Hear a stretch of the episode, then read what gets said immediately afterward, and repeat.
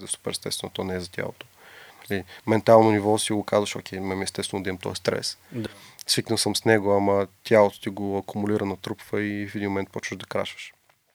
Здравей, добре дошъл отново в подкаста. Преди да си сложиш телефона в джоба, ако слушаш Spotify или особено Apple Podcast, удари едно готино ревю, преди да продължиш да слушаш и ако си в YouTube, може да направиш същото, да шернеш, да лайкнеш и да подкрепиш това нещо, което създаваме тук в Креативен живот, подкастът на хората, които създават. Този епизод е спонсориран от Market Star България, които са лидер в сферата с продажби, свързани с технологични компании. Market Star придобиха скоро Out to Bound, една българска компания, и в момента съвсем сериозно разрастват техния офис в София. Така че, ако ти си човек, който се интересува от продажби и иска да влезе в технологичната сфера, като не просто попълва Excel, а привлича бизнес и създава стойност и работи с световно известни клиенти на много високо ниво, то това е много добър шанс за теб да влезеш в технологичния свят като не технологичен човек, който се занимава с бизнес девелопмент. Виж линка в описанието или отиди директно в LinkedIn и кандидатствай по обявата за MarketStar и не забравяй да кажеш, че си препоръчан от подкаст Креативен живот. Колко яко, не мислиш ли? Гостът ми днес също е свързан много с технологии и бизнес. Той се казва Николай Тодоров и е фаундър и CEO на LimeChain, една компания, която а, предоставя технологични решения, базирани на блокчейн технология. Тя е създадена от него и неговите кофаундъри тук в България 2016 година някъде, като почват 4 човека и вече са над 100 човека, което е доста впечатляващо. Имат страхотно портфолио от клиенти и вече не само LimeChain като бизнес, а около него са появили много други бизнеси около това ядро, свързани с различни неща, академия за а, софтуерни разработчици, legal services, пак базиране на блокчейн и така нататък. Ник разказа доста за това в този подкаст. Той самият има бекграунд в маркетинг, като а, е учил това и е работил това преди за стартъпи и в корпорации и после е шифнал към предприемачество. Така че той спомена също и за брандинг и нещата, които са правили в LimeChain, начина по който виждат света, културата и как работят. Самият той има, се определя и го определят в компанията като човек с много хобита. Част от тях свързани с бягане, с спорт и съвсем накрая на подкаста засегнахме и тази сфера, като Ник вече е тичал един маратон и се готви за втори живот и здраве. Пожелавам му успех. Ако ти имаш интерес това, също ще е интересно. Оставям те да слушаш подкаста, сега съм сполвал вече. Надявам се да си вземеш нещо и да не забравяш да го подкрепиш. Благодаря ти, че ми отделяш от времето си. Здрасти, Ник, добре дошъл в подкаста официално. Здрасти. Благодаря ти много, че прие. И аз благодаря за поканата. Това е официално най-ранния запис на подкаст. Това ще да е първи път, който давам такъв тренд. така ли? Да, никога обикновено не съм от най-ранните. От ранните, ама не най-ранните. Да, това ще да питам дали а, си супер early bird, дали си в клуба на 5am предприемачите, нали, като един предприемач? Не, не, не. Да, Жорката го познаваш също, Жорката Спасов, Крис Веселинов, другия ми кофаундър, те са, те са Така ли? хора. Те, ста, те пишат някакви съобщения в 6, 6 и половина, в 5 часа понякога. Ставай, те работим. Да, се чувствам като половината ден, се едно, че съм по средата на деня, като им пише примерно в 8 и половина, 9. Да. А чувства ли, чувстваш ли се, че изоставаш така, ако не си станал супер рано да си почнал преди другите? Не, не бих казал. Нали, аз не ставам супер късно. Нали, най-късното ми ставане е, 8, е 9, примерно. Това е Девет. доста човешко. Да, и то само някакви уикенди през останалото време има някакви задачки сутринта, които трябва да се отхвърлят, така че не може да се стане толкова, толкова късно. Та тема ми е прясна, защото скоро си говорихме с един гост за хронотипи, ставане и работи. Ам, особено с предприемачите, някои хора много се филмират с ставането рано. Но преди да стигнем до предприемачество, за което да си поговорим, искам да почнем от м, нали, за LimeChain, компанията, която ти представляваш в случая. А, твой бекграунд всъщност е маркетинг, Да. което е интересно. Да, моят бекграунд е и маркетинг. И маркетинг, съм, да. Много неща съм правил в миналото. Имам интересна история в чисто академичен план. Би ли разказал? А, да, мисля, това е нещо, което много малко хора знаят. А, всъщност, аз учих първите 7 години, не, първите, да, 7 години, а, изкуство. А, Бях, да, в художествени паралелки, участвал съм в безобразно много конкурси, рисувах страшно много. сериозно. Да, това... Това не си го писал Никой не си го представя, да, никой, никой не го знае това за мен. Да. А, междувременно почнах след това доста засилено с математика. А, и съответно половината ми приятели са дизайнери и хора на изкуство, другото, другото ми половина от приятели са, са девелопери и всякакви технически хора, а, който е някакъв интересен микс. М, А, да, и след това съм учил, след това съм учил в механотехникум, където учих механика и всякакви неща свързани с това. Бяхме обща паралелка с авиотехника, което беше много яко, между към хиляда истории за, за посещение на, на различните военни летища в Кой България. град е това? Това е в Пловдив. О, вау. Аз съм от Пловдив. Да. Почетна майна. А, и съответно след това не знам, що учих в УНСС. Беше И, и аз съм учил в УНС и аз не знам точно що. Ти как реши от а, рисуване механотехникум да отидеш в УНС? Мен винаги ме е влечал бизнес. И имах някакви много романтични представи, че в УНСС ще се научи как се прави бизнес. М, Истината е, че запознах тогава с много, много яки хора. Много, как ти кажа, експириенс, който успях да си взема от университета беше добър, но не беше заради университет. Сега тук не искам да траштопвам УНСС. А, УНСС е страхотно място за много хора и за определени профили и паралелки. Да. Нали? Но просто при мен беше малко по-странно развитието. В ред на мисли имах шанса да се запозная с страхотни асистенти там, с които поддържаме и до ден днешен а, контакт. А, един конкретен, Радко Радев, безобразно готин човек, ако слуша този подкаст, Много поздрави. поздрави. А, прави супер много според мен за, за университета на такива хора трябва да им се дава много поле за изява, защото той се опитва да го направи всичко практическо. Мисъл, да, има академичната част, но това е економика. Мисъл, Да. това, е, това е бизнес. Нали? Економиката е по-академична. Бизнес частта си е практична. Да. И трябва да се прави практично. Така че да, има доста яки хора там. А, потвърждавам, потвърждавам, че има. И аз имам опит с а, ам, готини асистенти. Ма аз не им помня имената. Ивайло. А, не, ще се сета някой път, ще се говоря. Даже искам да поканя някой. Това си имената е. Яко. Да. Аз съм там. А, и, и, и в, УНСС какво завърши всъщност? Ам, стратегически маркетинг. Това е бизнес, економика и бизнес е потока, бизнес, економика е специалността. Хм, добре се го измислили. Да, И а, стратегически маркетинг е специализацията, която имах след това, след втората година. което практически обучаваше два предмета повече маркетинг от всички останали. Да, да, да, да.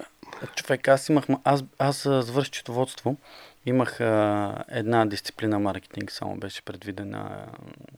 Беше много зле. Диктуваха ни от учебника и аз отих един път и после тръгнах. Поне на, на някои занятия. А, имах колеги, които бяха при други преподаватели и там имаха много разсъждения, задачи, а, практически. Мгм. И, нали, при мозък квартирант, спомням ми разказваше едно, аз преживях друго. Да. Но, но затова е много важно при кой човек ще попадне. Финансите са много яки. Брат ми завърши финанси миналата година, а, въпреки че той беше от, а, от поколението, което беше в короната. Да. И съответно първата година мисля, че беше присъствено и след това го хвана вече короната и а, си изкара голяма част от образованието ремонт. Но примерно финансите е яко.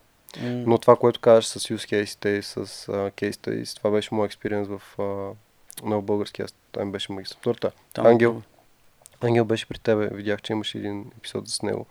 Защото ние бяхме в... Ангел Искрев. Да, А, ние бяхме в един курс с него. така ли? Да. Много яко. Да. Ти си на магистратурата ти каква е била? А, бранд менеджмент и рекламен менеджмент. Жестоко. Мислил съм си някога и аз дали да не. Брандинга на моето It's my thing. Така ли? Да. Добре, ето това ми е интересно от, от брандинг и маркетинг. За мен е малко естествено такова, защото ако правиш за бизнес и брандинг маркетинг, в един момент отвътре ти идва да създадеш нещо твое, може би. М. Поне аз съм имал такива чувства и усещания вътре в себе си винаги и нали сега това се опитвам да правя.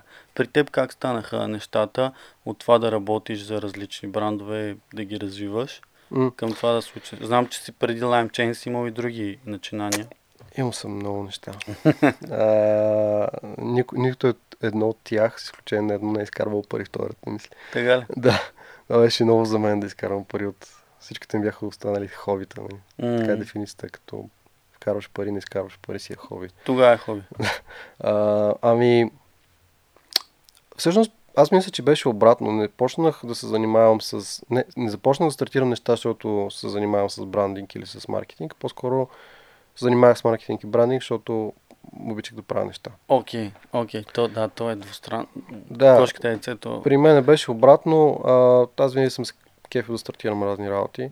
Mm. А, под стартиране на разни работи може да е някаква квартална инициатива до вече нали, всякакви компанийни штурти, до организирането на, на бандата, какво да правиме и така нататък.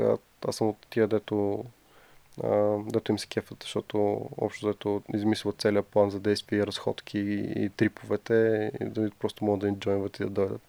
А, да, а, това беше, това беше нещо. А, някакси дойде естествено всичко останало. И те всъщност, нещата, които стартирах, някакси бяха градиращи се. Първо започнах с някакви малки организации, примерно нещо, което се сещам в момента е Growth Hackers София. Аз имах шанса да попадна в стартъп средите много рано. Това беше 2010-2011 година, нещо от този род. Mm. Всъщност, имах първата ми работа, нали, първата ми смислена работа, защото имам доста богата барманска кариера преди това. Да. Uh, но първата ми смислена работа, това мисля, че беше първи или втори курс, а, беше в една компания, която последствие беше фънната от Eleven. Яко. А, аз бях първото емплой там. Беше мега як експириенс, буквално трима човека в тъмна стая. Да. Това беше наистина така. а, и беше много яко, много як експириенс. общо взето това беше малкото моето проклятие, защото след това не можех да работя в корпорация. Така ли? Да. А, направих няколко опита, но да, мисъл винаги си ме влечеше към това да, да стартирам нещо свое и да просто свободата, гъвкавостта и м- фидбека от това, което правиш е много по-пряк. Нали, в корпоративна среда, а, поне при мен, нали, нещата, които аз правя, въпреки че маркетинга е доста, доста реал фидбек получаваш от пазара. Но това, което почнах да правя като инициативи, до момента, в който видя някакъв резултат от него, примерно са някакви месеци, година, нещо второ. Докато циклите на фидбек, когато се занимаваш с в някаква стартъп среда, там е до ордай, общо взето. Да, така е. А, и е малко по, по, по-динамично, по-директно. That being said, това не е за всеки, да. а, защото си е стрес. Доста. Доста стрес. Нали? Съм си патил доста във времето с това нещо, защото почна да го приемам в един момент за супер естествено, то не е за тялото. Нали, ментално ниво си го казваш, окей, ме естествено да имам този стрес. Да. Свикнал съм с него, ама тялото ти го акумулира, натрупва и в един момент почваш да крашваш. Да. Та, въпреки, че си някакси свикнал на ментално ниво, стресът ти влияе доста зле. И, и така, това, това беше моите история. След това, нали, вече корпорациите, след корпорациите имах един период, колко 2-3 години изкарах по корпорациите и след това стартирахме Лайм. Стартирахте Лайма. Да, и преди това стартирахме нещо друго. А, а Лайма как го стартирахте? Защото бизнес, маркетинг и бум, блокчейн технология. Ам, имахме един продукт. Значи, докато бях в ам, докато бях в корпорациите, тогава започнах да работя, понеже в старта, по който работех, а, правихме Project Management базиран на Kanban. Mm. Kanban е една lean методология. So, тя е най-известното, което е, всъщност е дъската, в която имаш различни стейтове и местиш тасковете между стейтовете, нали, това, което е примерно Trello. Да. А, но всъщност зад това нещо стои доста, доста сериозна методология и първоисточника на това нещо е, ам, е всъщност Toyota. Така ли? Да, ам, забравих как Just in Time Production System, JIT, GIT е всъщност акронима. Това е това е методологията, която седи отзад, идва от manufacturing и след това в един момент си казват, окей, може да го използваме това нещо в други среди, за да не е manufacturing. Mm. Идеята на това е, че uh, Just in Time позволява да, нали, в случая на Toyota, има много яка книга на тази тема, а, позволява ти да не натрупваш прекалено много запаси, ресурси, да не си пълниш складовете, а да пълваш а, ресурси от когато имаш нужда. те ти казват, примерно, произведи една и тогава почваш да пуваш ресурси, нали, in time, а Мгм. не бух, всичките неща са струпани. Да. И На това също се е помогнало на Toyota да си намалили тайма производство на една кола с 20-30% нещо торт, нещо супер брутално много. Та, Да. голямо отклонение. А, Но важно, съществено. много интересна е, много интересна е концепция там. И съответно компанията се занимаваше с това нещо и аз бях мега запален в този момент. Мисля, наистина влезнах в този rabbit hole, почнах да чета много, прочетах всичките книги на света, които са залини за Kanban, за Kaizen. Ам, и ми беше много така, успях да си го а, инкорпорирам при мене. Аз съм малко продуктивити фрик. Супер. И успях си го инкорпорирам при мен и да почна да си го ползвам по много смислен начин. В този момент си казах, можем ли да го направим това за повече хора? Говорих си тогава с а, Крис, който работим в една същата компания, да почнем да го правим това нещо. Него тогава беше, бях го почнал да усещам, че беше станало скучно това, което прави по цял ден М, и си търсеше нещо друго, плюс това беше на такава възраст, че не го свърташе на едно място. Ме, включително. Да. Ние сме набори. Да, да, да. А, и след това Влади, който ни други кофаундър, джойна екипа и накрая Жорката, а, с който също тренирахме кросфит. Това А. беше момента. И през това си минал. Той си работеше на няколко стартъпи. Стартъпите а, спря в момент да прави, а, беше, беше един с Medical, след това беше друг с Sales, ако не се лъжа. И в момента в Sales, който вече а, беше решил да се отдръпне малко, разбра, че аз правя някакви работи. Викаме, те нужда от помощ там. Казах, винаги. И, събрахте... И се събрахме. И така работихме в офиса на Kickflip, тук шаутат за Kickflip, в които... В- Така ли е? Сериозно? Да. Той Марто беше тук скоро също. Марто и Данчо всъщност им ги питахме, пичове, моля ви ползваме офиса за един месец, събота и неделя, защото трябва да почнем тук релиз на един продукт. Викам, след това ще ви Черпи. споменаваме навсякъде. Спазвам си го. и, и съответно, а, колко една година по-късно напуснахме офиса. Много прекалихме. Много аз беше супер гузно, защото на втория месец вече беше гузно и всеки месец ми ставаше все по-гузно и гузно. че Да, да, да, да. че супер много експлойтваме а, тяхната добронамереност. А, и така успяхме да пуснем един продукт, който беше базиран на Kanban, не на Kanban, ами на Lean. Беше за Personal Productivity. Успяхме да го направим доста добре, между другото. Аз много горд с този продукт. А, пуснахме го, имаше плащащи клиенти, добър тракшн. А, и място, където фейлнахме, беше а, резването на фонд. Да. Ам, и за да, за да не се налага да играем тая стартъп игра с резването на фънц, нали? А, след като ни отказаха всички локални и няколко регионални фонда, ам, решихме да стартираме сервис бизнес, който да фъндва стартъпа. Окей. И както се случва в 99% от случаите, Да. сервис бизнеса взе превес. Да. Нали, тогава беше Product Development и много рано, може би първия месец още в... откакто стартирахме това нещо, а, една наша приятелка, Деница Тифектива, тя е част от Пропи, а, един от, може би, първия български стартъп, който има нещо с, с блокчейн. Така. Да. А, те са OG-та, смисъл, са 2, коя година става това, 2016 година, нещо, нещо този род, мисъл, Ethereum стартира 2015, така че Окей. те са доста Да. ahead of the curve. А, и в този момент а, тя беше споменала на Жорката, Жорката беше казал на нас и почнахме да четеме доста на тази тема. Бяхме такива, това може да е доста сериозно. Аз си сложих економически, економическата бизнес шапка и си казах, това това ако си реализира може да стане брутално. Да. Жорката си сложи техническата шапка и каза, ако технически се реализира, може да стане много брутално. И, Да. и почнахме да предлагаме такива сервиси 2017 година, дето никой, даже 2016, дето никой не искаше да чуе за това. Никой не знаеше какво е първо. Никой не знаеше Блокчейн. приложението. Да. Да. Всички се обвързаха с а, биткоин. Общо взето всичките разговори и пичове бяха около това не е биткоин.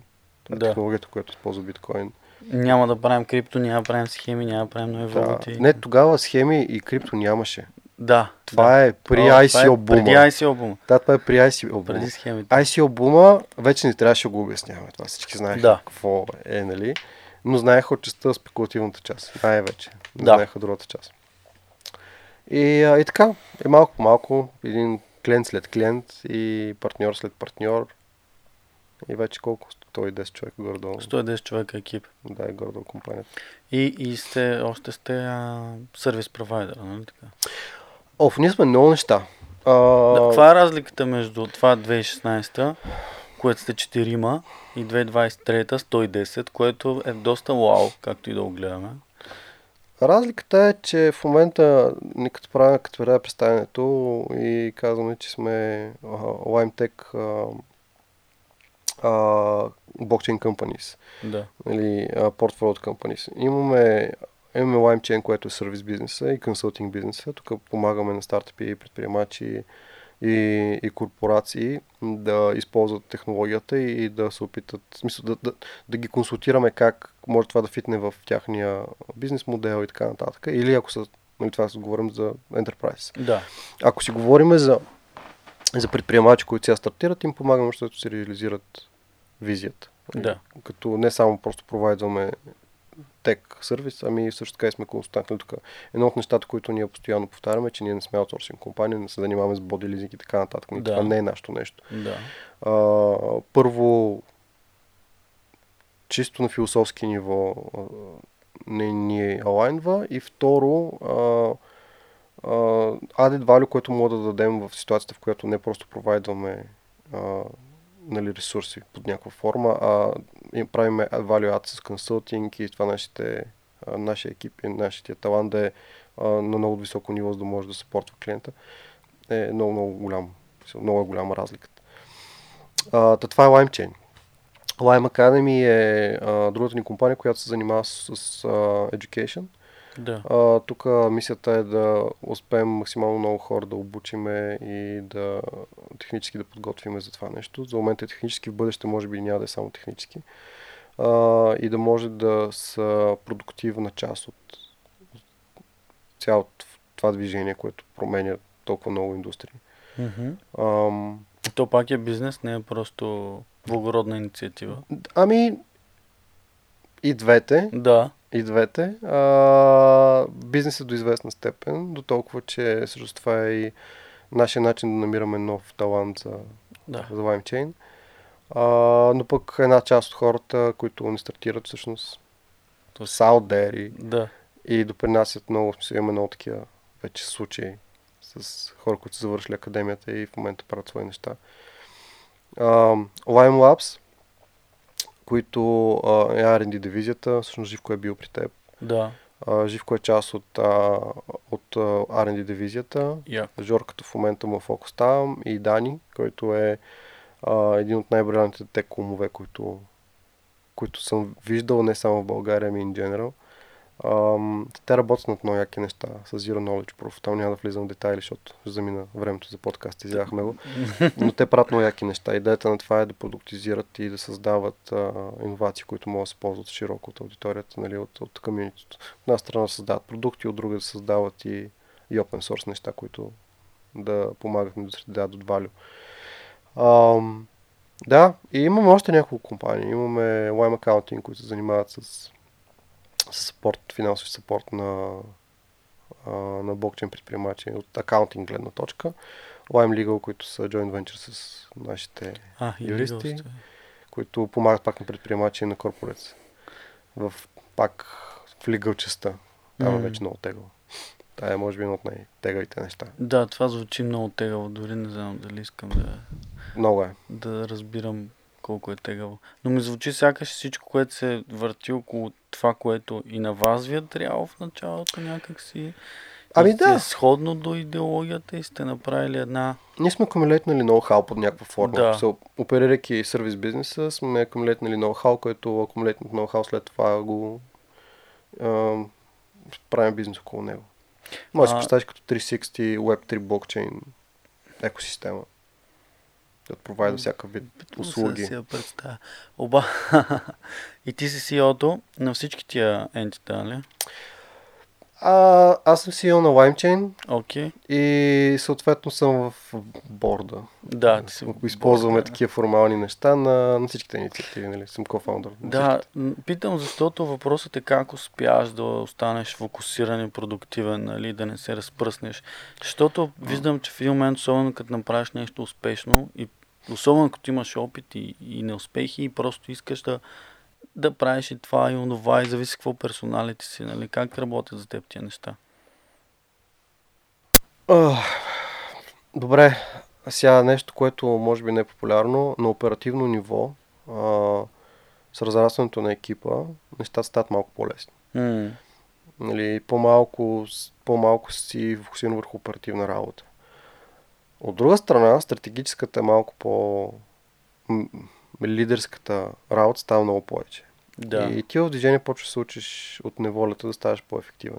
Да. По-ефективен може да означава да взимаш по-бързо решение, което е нормално, тъй като вече си експознат към толкова много различни ситуации, че можеш а, на чисто интуитивно ниво да започнеш да взимаш решение. То, интуитив, интуицията е past experience, наобщо казано. Mm-hmm. А, синтезиран past experience. И, и така, мисля, аз в момента съм фокусиран, основният ми фокус върху LimeChain.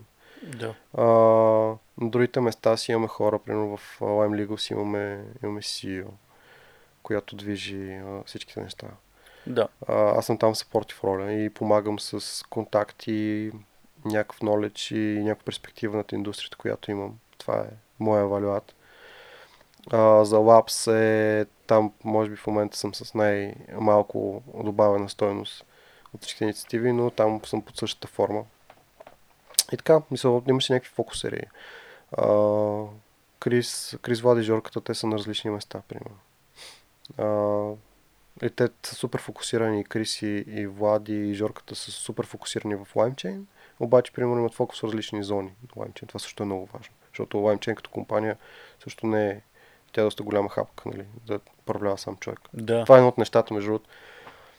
Едно от най-големите благослови или евро беше, че и по неволя стартирахме тази компания, че седима човека. Нямахме никаква представа, ако бяхме в различен сетъп, как щяхме да се справим. Mm. Никаква идея. Или В някакви дни има, дето са ти тежките дни, дето и четиримата бутате, бутате и, и си постоянно изкачат някакви нови работи. И, и че четиримата 120% вътре и времето не ви стига. Да. Сега представи си сам. Това ще да е нереално. Да. Няма Ще да е как. нереално. Няма как. Нали, ако други, другите са не са кофаундъри, а са просто служители, да кажем, различна е мотивацията, I guess. Не, ти можеш да намериш сетъп под някаква форма, обаче то е менталното. Нали? А, дори и съответно да онборднеш хора с equity в следствие. В момента сами факт, че си соло, солопреньор. Да. А хората винаги търсят накрая на деня тебе М, за някакви неща и то е, то е най-вече емоционален бърдан. Нали? Да, имаш оперативно там работно супер много неща, обаче емоционалният бърдан, който на края на деня имаш е огромен и е винаги по-добре да го споделиш с някой, а да не го носиш сам. Тоест, това е най-огромният бенефит да имаш а, партньори в... А, не, това е един от всичките. Различни перспективи. Мисля, че няма дискусия, която да сме взели. Мисля, че няма решение, което сме взели без дискусия. Така. Да, дори за най-тривиалните неща винаги има един-два чаленджа, някой чаленджа на другия позицията преди да вземем крайното решение, което според мен е водило във времето до оптималното взимане на решение. М, Не казвам най-доброто решение, казвам най-оптималното спрямо ситуацията, нали? Да. Защото тогава спрямо перспективата, може би никой от нас не е имал и най-доброто решение. А, има много неща. Много неща. So, да си имаш такъв емоционално бъди, който да споделяш всичките неща, които се случват, това е супер голям спорт. Да имаш някой, с който да учите заедно и да ви минавате ни същи неща през главата, огромно. Предприемаческото джърни, защото това си е different beast on its own. Да. А, оперативното взимане на решения, създаването на различни инициативи, кой къде се фокусира, как се фокусира, защото ние във време сме претърпявали много различни сетъпи, кой къде, къде му е фокуса. М. Много неща, са, адски много неща са. А, ти преди малко спомена за фънването на стартъпа, нали, че те е създали сервис. А, Да. а, там нала- наложи ли ви се да, да търсите някакъв фъндинг или веднага заработихте и почнахте да правите нали, оборот, който да ви фъндва и да, да, да се върти колелото? А, не, там е 100% бутстрапното. До Да. ден днешен не сме имали инвестиции. Супер. А, което е доста яко, защото ни дава свобода. Да. Ам, по принцип, онбордването на VC, ако е правилното VC, е нещо много полезно. Мгм. Но смятам, че може да дадне валю най-вече за сервис компании. А, не за сервис, извиня, За за продуктови компании, Да. точно така. Ам, тъй като там играта е много различна. М, Нещо, което е в сервиса е да билдваш sustainably partner и client base, да билдваш sustainably talent, а, да създаваш възможност за развитие на хората. Там е много по-екосистемно така, ориентирано, ако мога така да кажа. Докато и по-скоро, ако трябва да го да правим някакви паралели, бизнесът на сервис бизнес е маратон. So, ако го билдваш супер рязко, имаш някакви супер rapid skills, чупиш култура, или, което ultimately почва да наводи до щупен перформанс, точно. uh, unhappy people, Мгм. цялата динамика и то това е вече слипали слоп и тръгваш надолу. Да. Билдването на продукт от друга страна е състезание с време, това е спринт. в смисъл, в един случай си Кипчоги, в другия случай си Юсен Болт, нали? Да. Много различни на физика, както виждаш, ти трябва и, и много различни умения. И там вече имаш нужда от висите. Имаш нужда от rapid скел на контактите и така нататък. Малко прекъсване от мен отново, преди да продължим с подкаста, да ви кажа отново, че подкастът е спонсориран и подкрепен от Market Star България, които разширяват своят офис тук в София и търсят нови енергични попълнения в техния млад и позитивен екип. Market Star са пазарен лидер в сферата на продажбите, ако не сте разбрали вече от този подкаст. Вече повече от 35 години хора. Ако искате, ако ти искаш, човече, да развиваш кариера в технологичния сектор, но не си програмист и не искаш да бъдеш, но пък искаш да се занимаваш с продажби, това е страхотна възможност за теб. Можеш да работиш с световно известни клиенти и да развиваш бизнес с тях, а не просто да плуваш екселски таблици. Последвай линка в описанието или намери Market Star България в LinkedIn и кандидатствай по отворените позиции. И се присъедини към разрастващ се млад и позитивен екип тук в София и аз гарантирам, че са страхотни хора. Благодаря ти. Оставям да продължиш да слушаш този подкаст с огромно удоволствие, внимание и наслада. Дай да видим растежа. Вие бяхте 4, сега сте 110. Ама с какви темпове пораснахте? Първо станахте първата година 10, втората година 20 и третата станахте 70 примерно. Как стана растежа? Уф, ще излъжа точно как са в годините. А, в началото имаше някакъв много сравнително бавен ръст. От 4 станахме примерно в рамките, понеже ние стартирахме някъде средата на годината.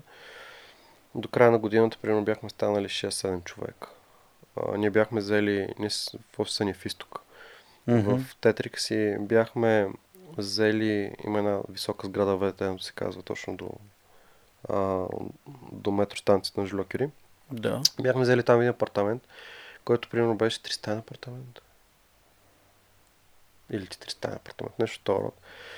И си казахме, о, тук имаме доста време за растеж, 10 човека, 12 човека може да се съберат тук, поне 3-4 години. Нали? И 3 месеца по-късно пуснахме апартамент, защото ни беше тясно вече. Смятай. Което беше, беше толкова голям мис, miscalculation на, на Да. деманта. Ама как стана това? Просто много добре си продавахте услугата и някакво много голямо търсене се случи. Как, как Много голямо търсене. Тогава, тогава започваше ICO крейза. А, ние подозирахме, че се занимаваме с Product Development нещата и постепенно ще пивотнем към блокчейн. Да. Пилота с блокчейн стана много рязко. Много М. бързо успяхме да стигнем там.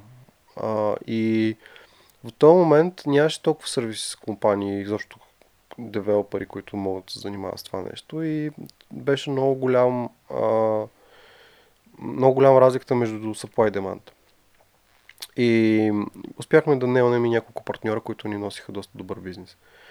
Съответно, ни се наложи сравнително бързо да скалираме и скалирането в този момент е най-трудно, тъй като нямаш нищо изградено.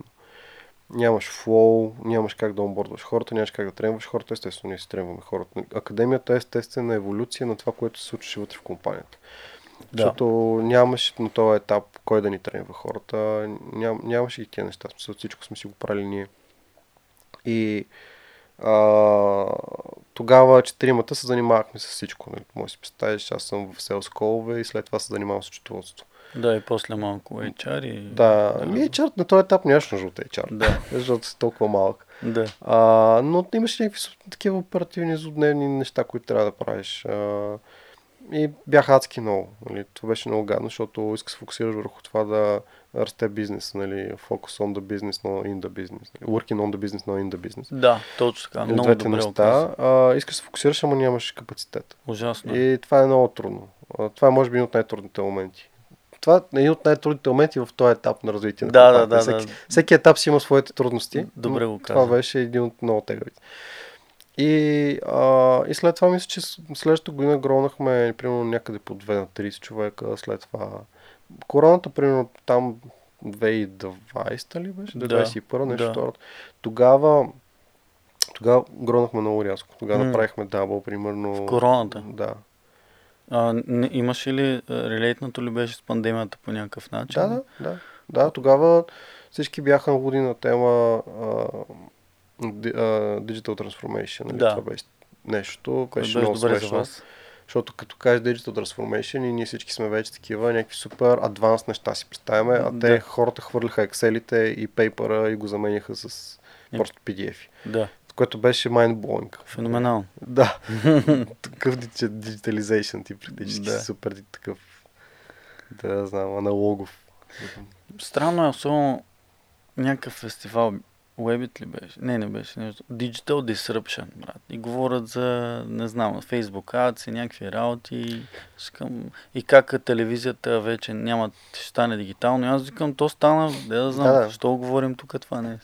Anyway, Но между другото това, понеже да не прозвучи така, това не е тренд в България, това е worldwide тренд. да, да, да, да. да, Което е, да. даже тук сме доста по-напред, бих казал. Едно от В кое? големите лагърц в ди- digitalization. М, Един от най-големите лагърц в момента в digitalization са US, което е mind-blowing, тъй като те са Нали? някакъв uh, innovation hub. Обаче, се нали, оказва че innovation hub е Нью Йорк, Бостон area, Да. а, имаш Silicon Valley, Bay Area, Да. и имаш в момента Остин, нали, Тексас е нещо. И това са центровете и Денвър. Общо зато извън всичките тия неща си тотално аут. Торонто има някаква добра стата култура се заражда. М, Извън тия неща си тотално, ние сме си живееме балон. Яко. Яко живееме балон. Да. И, и, и какво там просто комфортно има и не искат да, да случват или нямат нужда или... Не знам. Не знам. Може би няма толкова голям натиск конкуренция. Може Тук би. То, точно това е. може в би. Европа трябва да си супер лин. Не, в източна Европа трябва да си супер лин. Да, да. за да можеш да, да съществуваш. В смисъл, тук смятам, че правенето на бизнес ни е доста по-трудно, отколкото... Затова създаваме много добри предприемачи. Нали? Нали? Да. А, tough times, tough times. Какво беше? Ме... Тежките условия. Great leaders, да. Да, е, и после, нали? да Great leaders, good times. Good Да. times. Така че, айде да стигнем и до там, нали? Ама за все още.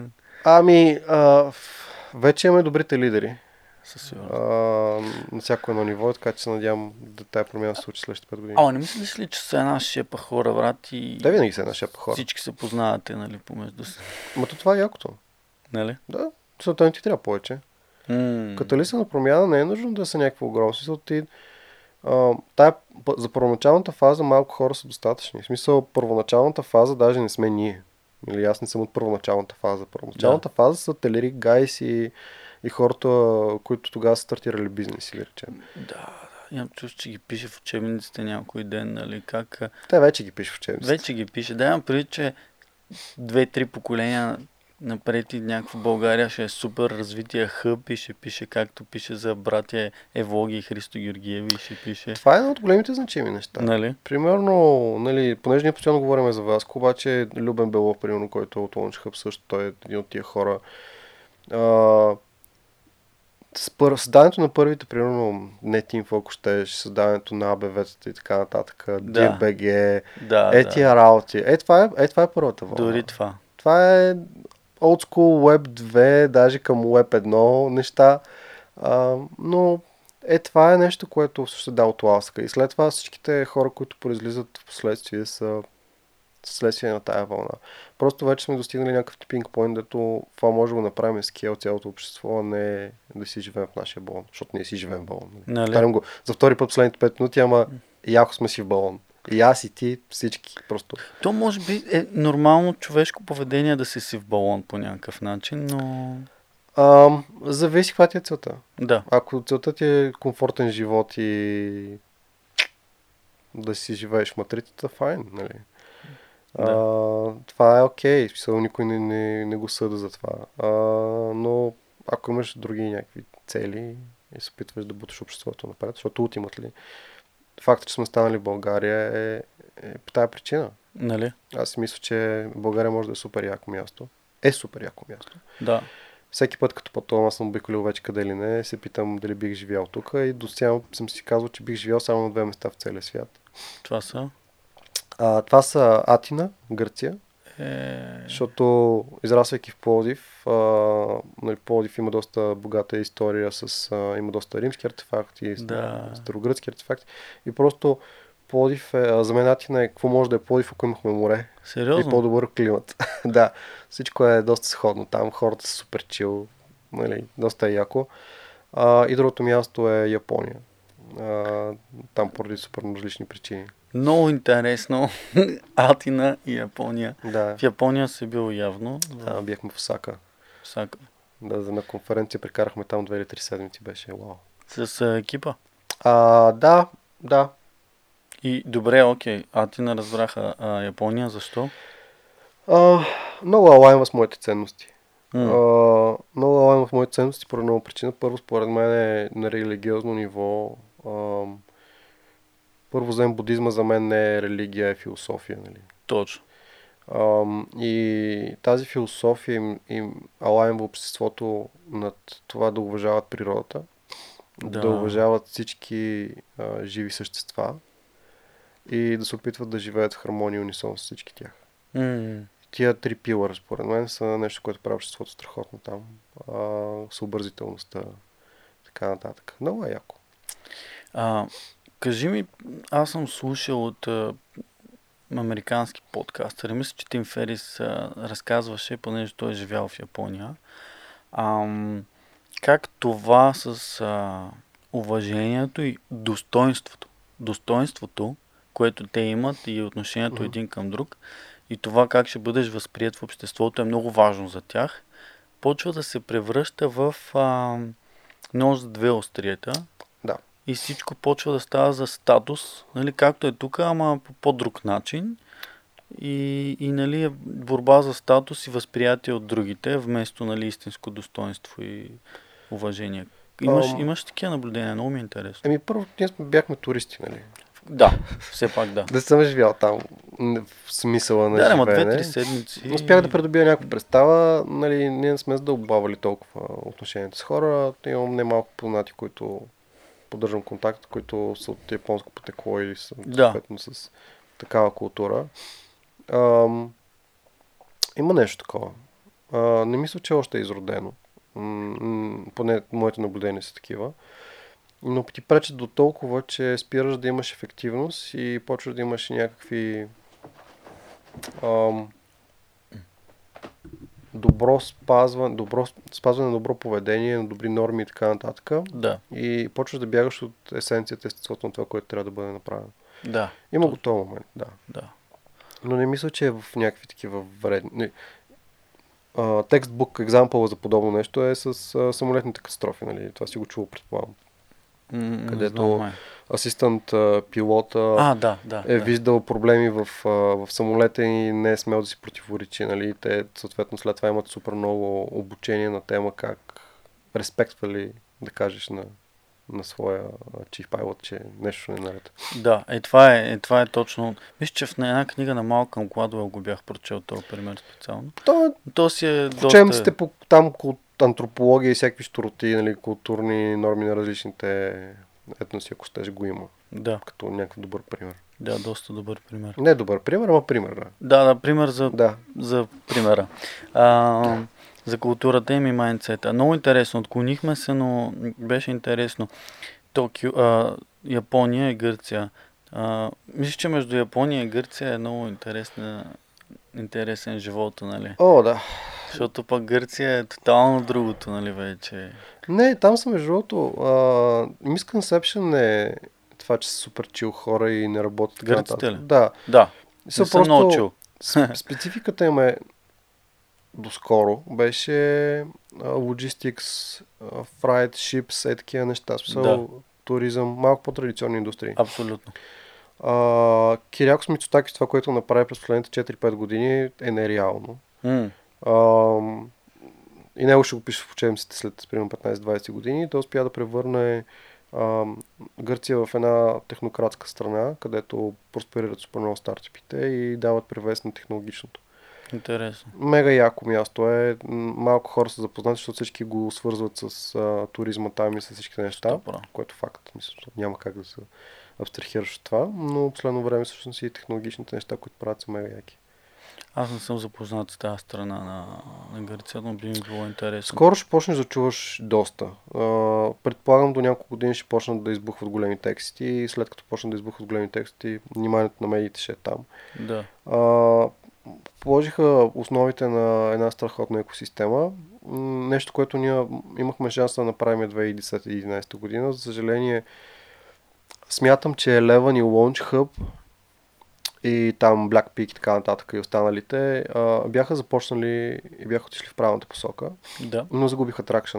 М, И загубата на тракшн, доколкото ми е известно, че понеже не бях вътре, беше от това, че секнаха финансиранията на европейските фондове. А на това ниво още Angel и а, Private Equity екосистемата в България не беше толкова evolved. Не, че сега е. Ма е по-evolved от тогава. Да. И нямаше хора, които да bring back, нали, да, да give back а, финанси и да могат да завъртат колелото малко повече. Което сега Да. вече, вече се случва. Нали. Сега вече се случва. Да, да. В момента Angel Investment ти се случва сравнително често и то с окей тикети. Защото преди беше за примерно 5000 ля Angel Investment и да разпъдат на кръст. Да. В момента си окей, си е до 20-30-50 к нали, евро и... Може ли да кажеш Angel. Investment, какво значи в случай, че м- Ами, дефиницията на Angel Investment да обясниш просто, да. Ами това е вкарването на, на финансова инвестиция от страна на човек, който има финансовите възможности и обикновено е, се случва през физическо лице. Да. В по-голяма част. Нали. Тези, които са малко по-специализирани angel инвестори, вече са направили някакъв вид виекъл, който да може да инвестират през него и да Да. ползват всеки такс, бенефици и така нататък. Да. То... И пред хората, сигурно, които слушат, още са запознати до някаква степен с тия неща, но може да има такива, които въобще за първи път ги чуват, нали, от аудиторията на Да, подкаста. И тъй като то подкаст разглежда тотално най-различни теми, влизаме понякога. Ето е пример за баяса, да си своя балон и да не знаеш за останалите, че почваш си говориш с този жаргон, нещо, което винаги съм избягал да правя, ама и на. Ама то, те някъде, нали, балоните застъпват. Примерно, аз знам, че хора, които много се дразат на чуждици, почват да изчезват от този подкаст. В началото ми казах, ай стига с тези чуждици, баси майките научете се на български. Примерно, както използвах тази хубава дума преди малко. Но, а, какво да правиш? Anyway, а, няколко бързи неща да завършим ударно. Тоест не няколко бързи, ама да рапъпнем някои работи, че се поотклонихме, което е друга, друга основна част на този подкаст. Философията е отклоняването. Растежа на компанията. Там, доколкото разбрах, продажби сте правили, ама толкова хубаво търсене сте имали, че много не сте страдали с това да се чуете какви стратегии да правите, че да... А, правилно ли разбрах? Ам... Не точно. Не бих казал, че не сме правили никакъв селс и никакъв Да. маркетинг. А, просто а, смятам, че успяхме добре да се справим с маркетинга и да шоукейсваме нещата, които правим по смислен начин, така че да креатваме демант след това. Дай примери малко. Какво А, правихте като маркетинг? Окей. Ами, едно от нещата, които а, нали, сме правили най-много, а, беше ходенето по конференции. А, в началото това много ни помагаше, но това по-скоро се прием. Брандинга беше едно Ами от някъде, нещата. да, между двете сякаш. Мисля, че направихме страхотен, страхотен бранд, страхотна работа с брандинга и с позиционирането на компанията. Тук отново шаут-аут към Kicklip. а, те ли са порнаха? Да, и в А, аз съм момента... видял, май в портфолиото им е, да. Всъщност, а, дамата, която конкретно го прави, се казва София. А, и тя в момента е доста хай профайл брандинг, дизайн бранд специалист. Да. Ам, и всъщност те претърпях, той Марто ти е разказал няколко метаморфози там в рамките Да. на Кикли. В момента има една друга компания. Данчо, който беше от кофаундерите, също е част от, от екипа там в момента. М, А, та, тогава още работихме с, с нея, кога, преди да се сформира нали, Fiction, което е новото нещо. А, и смятам, че свършихме страхотна работа. Беше да, със много on point. А, въпреки че аз съм от много мрънкащите и такива капризни клиенти, нямах, нямах какво да кажа тогава. сериозно. Да. А, и аз смятам, че след това просто консистентното комуникиране на визуалната рамка, на консистентен voice и наратив, който имахме, създаде усещането за един стабилен бранд и една стабилна компания, въпреки че компанията беше малко тогава. Нивото на професионализъм, което успяхме да, да екзекютнем, беше много високо. И всички тия неща в купом привличаха внимание на хора, които бяха заинтересовани да правят нещо в този бранш. И беше супер естествен органик growth. В Смисъл, не беше, имахме демант, имахме реферал, обаче не се слушаше от само себе си. Нали. Имаше доста работа, която беше свършена до бекграунд, за да Да. може да е enable това нещо да се случи. Той изглежда от само себе си, ама да, ето инвестирали сте а, усилия, средства в това да направите бранд, което е много трудно. И всъщност, Да, да. да нали, брандинг, материали, идеология, всичко, постконференциите, всички тия неща пак изискват време и средства. Има много интересна история тогава, между. Точно преди да стартираме Lime, а... Уф, как се казваше книгата? Branding Design Principles, мисля, че беше. Алина Уилър е автора. А, Алина Уилър е мега хай профайл човек в брандинга в света. Мгм. а, на световно ниво. Тя е такъв един от топ сколарите на тая дисциплина. Мгм. Консултира марки като Coca-Cola, Microsoft, е такъв ския, в смисъл тя работи с Fortune Те са 500. измислили брандинга, тия компании. И тогава Pinterest беше сравнително такъв... Абе, не беше нов, ама не беше... и нямаше толкова тракша. Кое? А, Twitter. Ага, окей, окей. И аз виждам Алина в, в Twitter по някаква причина, решавам, че ще й пиша. А, сериозно, много яко. И тя Ево. пък така супер респонсив ми пише обратно. И буквално влезнахме в някакви теми тип купувам си вила в момента еди къде си. А, Не са някакви такива ежедневни неща, които Да. принципно споделя с някакви сравнително по-близки хора. Стигнахме до някакво такова ниво. И с нея беше много интересно да си- пишеш и на такива теми. Тогава Да. имаше Деби, Деби Милър. Точно така, Деби Милър. да. Design Matters, мисля, че се каже Да. подкаст. Да, да, Слушаш ли да. Слушал съм го, да. Много яко. Аз научих за Лина от, от Деби Милър А, ти подкаст. с- слушал. Да, Design Matters, аз го знам, защото беше Деби Милър на гости пред Тим Ферис и там заребих да я слушам. и А, окей. Да. Яко. Тоест ти слушал подкаста на Деби Милър, си я... Да, и там разбрах за Лина, купих си книгата и след това я писах. Евала. И беше И много тя- яко.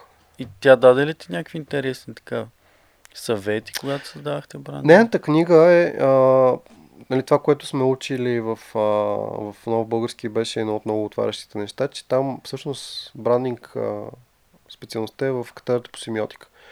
Което ще рече, че тя ед- едновременно из, използва нали, и изследва някакви бизнес и дизайн принципи, но също така и а, настрой, настройката на хората и нали, възприятието на хората. Да. И всъщност до голяма степен брандинга е възприятие. Нали. Какви цветове ще използваш, ко- които по една или друга причина а, правят някакви асоциации в хората. Нали.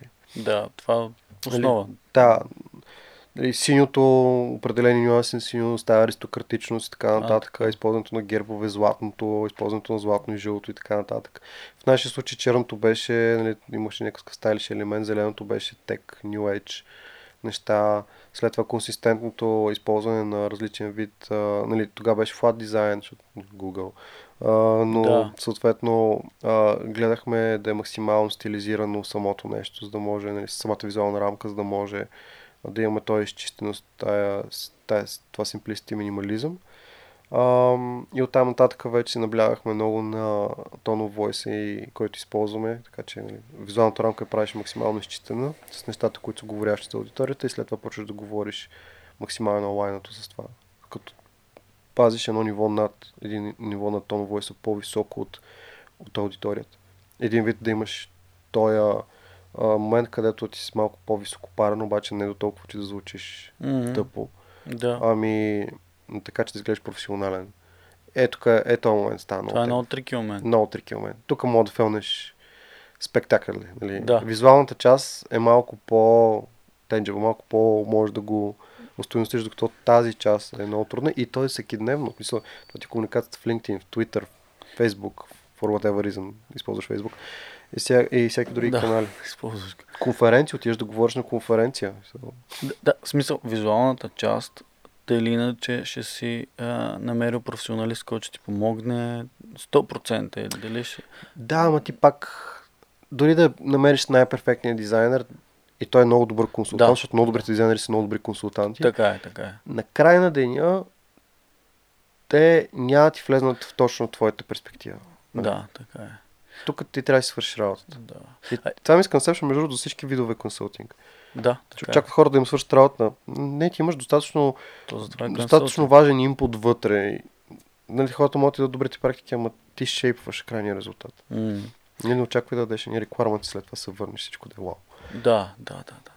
А и, нали, последващата част с комуникацията вече е тънкия момент, тогава пък съвсем ти си го правиш. Пак може да не имаш много добър специалист и пиар и Да, копирайт. и... Тук много интересно медия беше и- с... А, понеже аз имам един определен начин на изказ, в Жорката има друг начин на изказ. Как се оправихте с това, например?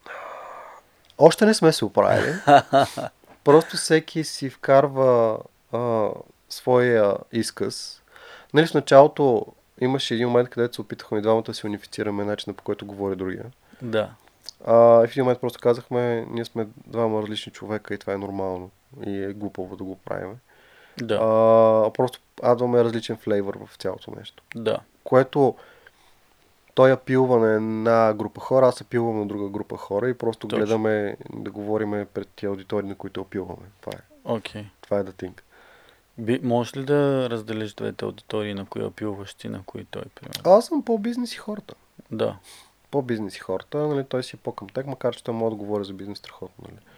Просто самия факт, че имам традиционно а, академично тренване, използвам всичките термини на места, където трябва да се използват и, и мисля по определен начин. И това също помага. Като при него, смисъл. При него техническата част и а, начина на мислене и, как да кажа, тая последователност а, всъщност помага много на аудиторията, която той говори. И как го интегрирахте това в общия тон на войс на бранда? Ами голяма част от блокпост си, ако щеш бизнес представянето, съответно идваше от мен и по-голяма част от техническото, Да. нали, с някакъв инпут от моя страна, идваше от него. И съответно тук си имахме, имахме някакъв refinement процес, който да ги изчиства тия неща. М. А, така работеше. Нали. Просто му отделяхме много време. Сега предполагаме по-различно, защото вече не сте... О, сега е много трудно. Много е трудно, защото както аз и той имаме различен флейвър, всеки маркетинг човек, който влезе в компанията си има своя флейвър. Точно. А това е много важно. Оф, и е много трудно. И те хората се опитват и правят всичко възможно. Всъщност, за хората отвън, може би, може би не се вижда това нещо. Няма, нали, не успяват да забелязват тая промяна в, във времето, освен ако нали, не ни следиш до такава ниво, че си вече стокър. Да. Или си А. много голям фен. Което пък за такъв тип бизнес, то да, Да. си чак пък такъв фен, нали? В смисъл, това не е... А, така че според мен масата от хора не забелязват, но си е много предизвикателно. Много е предизвикателно. Да. да успееш. И то не е, защото мисля, в маркетинга работят страхотни хора. Сигурно. Нали, страхотен талант. А, просто е нещо, което е супер трудно и нас не е трудно да го нямаме. А как, се, как, как действате? Как се справяте там с това? С а, какви неща гледате, като влиза някакъв нов човек и то на ключова позиция, за да фитне във вашата култура? Имате ли си някакъв принцип, някаква структура? Първо, ние си имаме, имаме си някакъв начин да си оценим хората, които дали фитват нашата култура, преди да бъдат цялна част от компанията. Да, как става това? А, ами, трудно е да ти кажа. Защото има едно Трудно ми е да ти усещане. го обясна. Има кълчър а, срещи обикновено с мен, с Жорката или с някой от Да. кофаундерите, или ние имаме сега един а, един са от хора, които са доста рано с нас. А, това са едни от първите хора, които са присъединили компанията и те са толкова попити вече в, в тая култура. Те, са, те, са, те не са част от това, те са лайм. Нали? Да, то без тях няма лайм. Те са интегрална част от Да. цялото нещо и те също успяват доста добре да, да преценят хората дали са нашия клуб. И то при нас Culture Fit е водещ, защото едно от нещата, които си залагаме за Culture Fit е всъщност това да си learner, fast learner и това да обичаш да учиш. И да си такъв constantly evolving human being, а не аз мога хикс и си тъпча цял живот да правя хикс. Да. Ти ако ги имаш тия неща, ако си culture fit, оттам нататък нали, техническата част ще дойде. Да. Или ако си говорим за техническа хора, защото голям част вече не са. Те, да, я, тук между другото, а, спонсора на този подкаст е, има един такъв, ам, едно, една идеология, ако не си тек човек, да влезеш в тек сферата. И ти ми струва, че не си бил тек човек преди да създадеш тази компания. Правилно ли разбирам? Как дефинираш тек човек? Някой, който има... Пишех ли код? Малко. А, ми пишел си код, така? Малко. Нали, чисто такова любопитство и като хоби, нали. Да. нали мога да пиша посредствен код. Вероятно съм най-лошия програмист. Разбира се. но мога. Ам, винаги са ми били интересни джаджавки, винаги са ми били интересни технологиите. В времето, когато да ти е интересна технология, беше много трудно. Защото в момента е супер лесно, нали, имаш glossy displays, всичките неща са супер, нали, готино направени, Да. UX е безобразен, ама преди не беше така. Не беше си беше точно. конзолата и това е. Да. И общо взето, ако си намериш някаква идея там да пишеш, да, тогава беше пак, а, пак Microsoftското. А, и това ти е общо взето. Нали? И тогава беше много трудно да харесваш. Пишеш на C++ и Pascal. И Точно. всеки такива неща. Да. И, и така. Но винаги са ми били интересни джавките, нали? И технологиите, под всякаквата им форма, нали? Мисля, че това значи да си тек човек. В смисъл да го имаш в себе си по някакъв начин. То може да се развие, може би, не знам. Мисълта ми е, примерно, за да правиш маркетинг за тек М- продукт или тек сервис, а, колко трябва да си инволвнат. Трябва ли да знаеш код или Коя ти е, коя ти е, коя ти е аудиторията? Пак, пак спря. нищо? Коя ти е аудиторията е въпроса. Ако, ако аудиторията са ти, понеже ти продаваш тек услуги, ама не е задължително на клиента да ти е тек човек. Може да е CEO-то на компанията Да. или някакъв бизнес оунър. Тогава може повече да си навредиш, като използваш някакъв тек сленг, отколкото си помогнеш. Точно. А, е, тази част трябва да прецениш. Това си е част от маркетинг брандинга, така че да.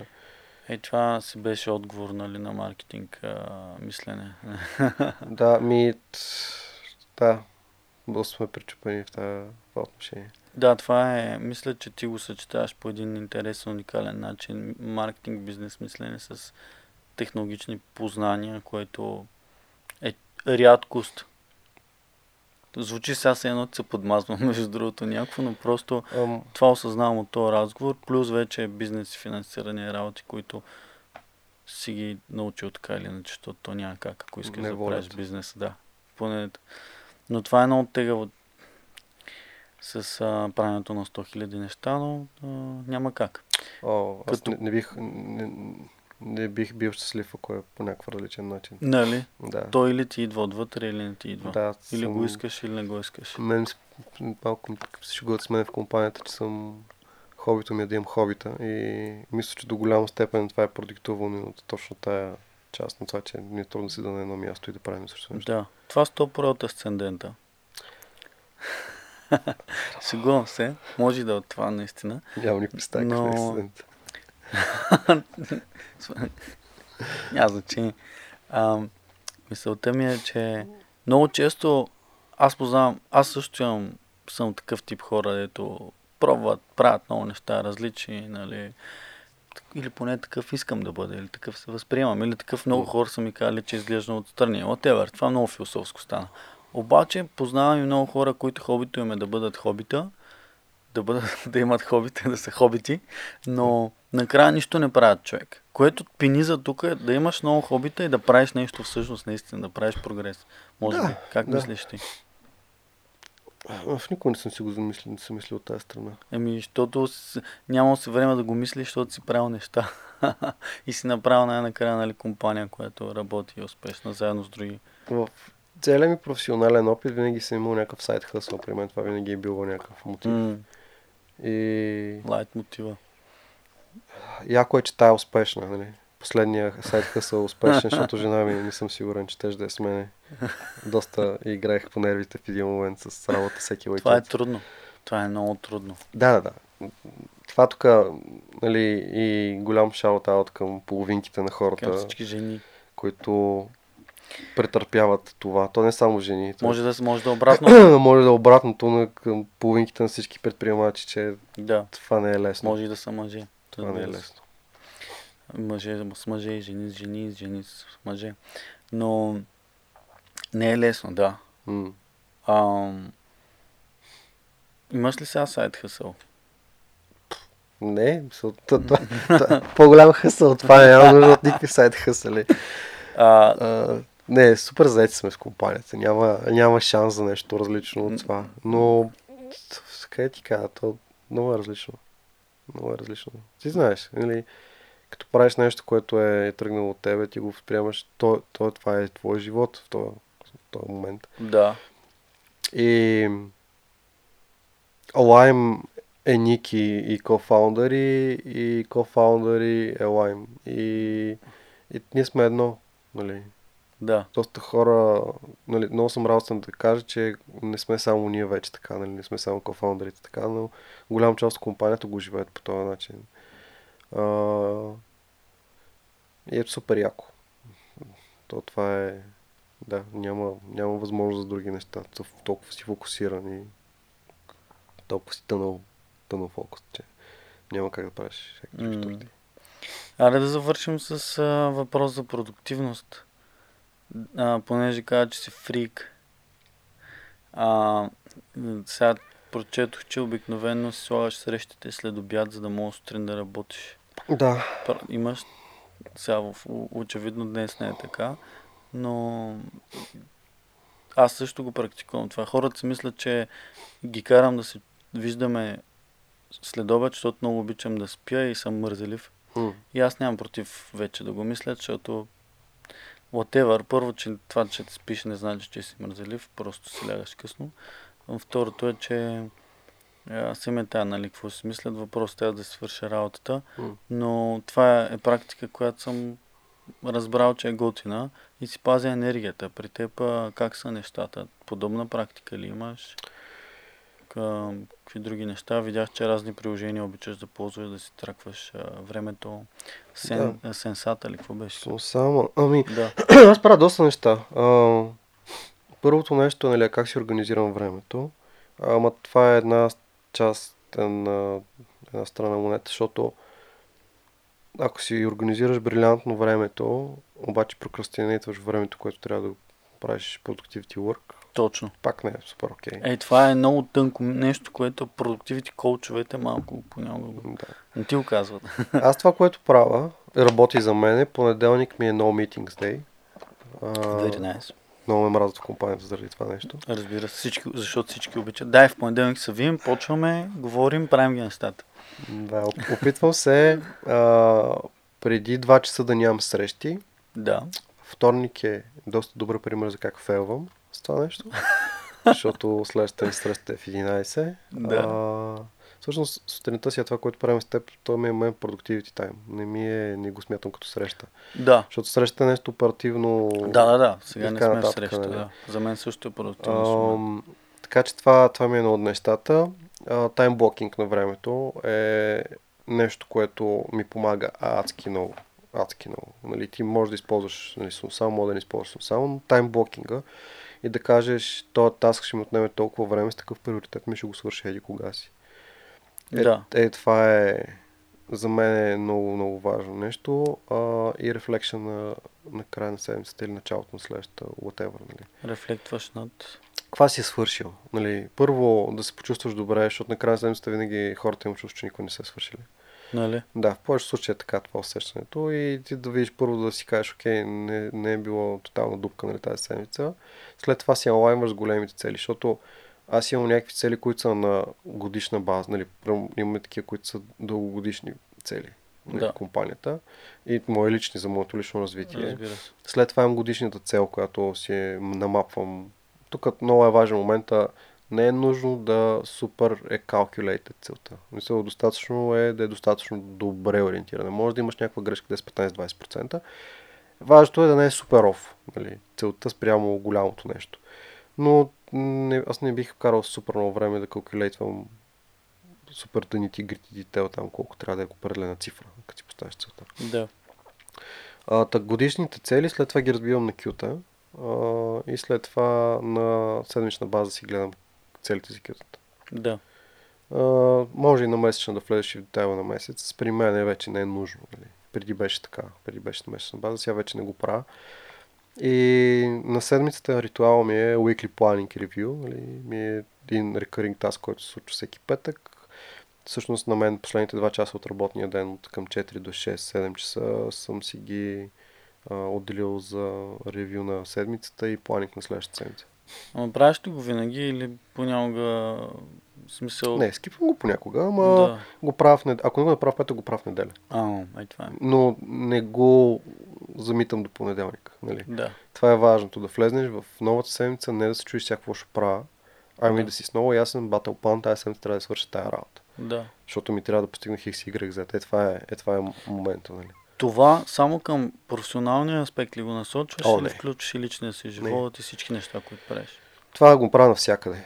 И тук вече имаме конфликт с моята съпруга, защото тя е по-такъв laid-back, creative person. Интуитивен. Да, е по-интуитивна и аз, примерно, всичките ни организации с и така нататък са под някакъв режим и, и не нали, от такова имаме малко мисмач в това отношение с нея, но аз нали, се радвам, че в личния план почнах да става малко по-лейтбак в това отношение, тя стана малко по-организирана. Тоест, тия различия, които сте срещали в началото, Да. са се преплели, сега единия прилича малко повече на другия. Не сме едно и също, смисъл пак. То не става Аз си бутам в едната посока, тя в Да, другата, да. обаче сме по-близко един до друг в това отношение. Ама като отидеш на почивката, пак ли си такъв? Сега, 9 часа, отивам сега да направя тренировка и после Не, то не е в чета 9 часа ще направя тренировка, Да. ами днес ще направя тренировка, примерно. Да, днеска е почивка, обаче аз ще тренирам. Да, ще тренирам и това е, това е нещо. Не казваме кога, нали. Flexible е спрямо какво искаме и тя да прави, и аз да правя. Когато ще направя тренировката, просто комуникираш. Ти искаш Но да направиш хикс да днес. кажеш по-рано, защото иначе О, да, да, да. Да. не го тееш себе си. А това е другото нещо. Примерно у нас на общо взето до средата на януари всичките ни почивки са букнати вече за цялата година. Така. Да, в смисъл. Тоест това е това пак Блокирани са времената, не сме Да. букнали почивката, но знаем, примерно тогава ще ходим по планина, тогава ще ходим на море, тогава ще ходим Горе-долу. на е, така, градска екскурзия, тогава ще еди си. Всичките неща се знаят предварително. И това, между другото, много ти такова, дава ти много добър начин да... Понеже при мен, е, нали, мен стрес ми влияе доста. Да. И това са ми някакви начини да успея да, да отпусна. И успявам да си на такъв каданс, който би бил работещ за мен. М, И ми маха стреса от това, кога да отида на почивка, нали, и така нататък. Също време, но ми дава фокус къде бих радвал. И някакси като го направиш по-отрано е доста по... Да, По-добре се получава. Не го Ти си го очакваш. да, Имаш някакъв такъв anticipation, иначе винаги си му чуш, че не си почил от 100 години. да. Да, пък сега знаеш. Да. Сега Доста е. може и да не стане, ама О, 50% от случаите се, налага се промяна. се промяна. Да. Да, не е ли малко така предприемачеството? Ето, ще ми кажеш дали мислиш така. Правиш планове, с които си напълно окей, че после ще ги промениш. Обаче трябва да си направил плановете, защото Да. иначе на къде отиваш. Не, това ти дава посока. Мисля, Да. плановете ти дават посока. Да, Дет се вика... Ако се целиш към север, ще пропуснеш малко северо-исток, северо-запад, ама няма да отидеш на юг. да, Нали? т- точно така, точно така. Много е важно. Аз това осъзнавам за себе си, може би напоследък, че може би чисто професионално винаги планове и забравях малко, че за личните неща също е добре да планираш някои неща, защото и там рискуваш да отидеш в друга посока, където... То, това е, че трябва да си много щастлив със себе си и да се чувстваш добре в кожата си, за да можеш да си и след това окей в професионален план. Да. Двете, нали, имах, имам, Бутендевър, а, имахме едно много яко обучение преди то не е обучение, ми просто лекция.